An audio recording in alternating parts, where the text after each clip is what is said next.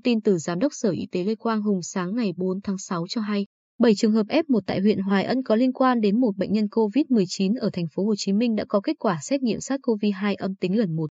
Cụ thể, trường hợp ông C ở thị trấn Tăng Bạt Hổ huyện Hoài Ân có tiếp xúc với bà L là con gái ông C, thường trú tại phường Bình Hưng Hòa B quận Bình Tân thành phố Hồ Chí Minh và làm việc tại công ty B Logistics ở phường 4 quận Tân Bình, được ngành chức năng của thành phố xét nghiệm xác định mắc COVID-19 ngày 1 tháng 6.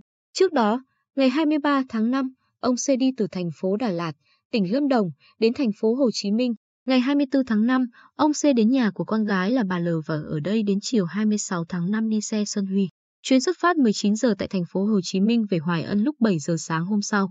Đến sáng 30 tháng 5, ông C đến khai báo y tế tại trạm y tế thị trấn Tăng Bạt Hổ khi có thông báo trường hợp dương tính với SARS-CoV-2 của bà L.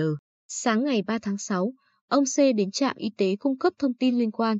Sau khi nhận thông tin, Trung tâm Y tế huyện Hoài Ân và các đơn vị đã tiến hành giám sát dịch tễ trường hợp liên quan, đưa ông C và 6 thành viên trong gia đình. Ông tiếp xúc khi ở nhà từ ngày 27 tháng 5 đến ngày 3 tháng 6. Cách ly kỳ tại khoa truyền nhiễm của trung tâm. Lấy mẫu gửi bệnh viện đa khoa tỉnh xét nghiệm trong ngày 3 tháng 6. Kết quả xét nghiệm lần một của ông C và 6 thành viên trong gia đình đều âm tính SARS-CoV-2. Ngành y tế cũng tiến hành phun khử khuẩn tại gia đình KF1, thực hiện giám sát các trường hợp có tiếp xúc với ông C và gia đình ông để tiến hành cách ly tại nhà, lấy mẫu xét nghiệm. Sở Y tế nhận định ông C tiếp xúc với bà L trong thời gian ngắn, ngày 26 tháng 5 và bà L có kết quả xét nghiệm dương tính ngày 1 ngày 6. Đến ngày 3 tháng 6, lấy mẫu ông C và các thành viên ở cùng nhà đều âm tính lần một, do đó khả năng mắc bệnh là rất thấp.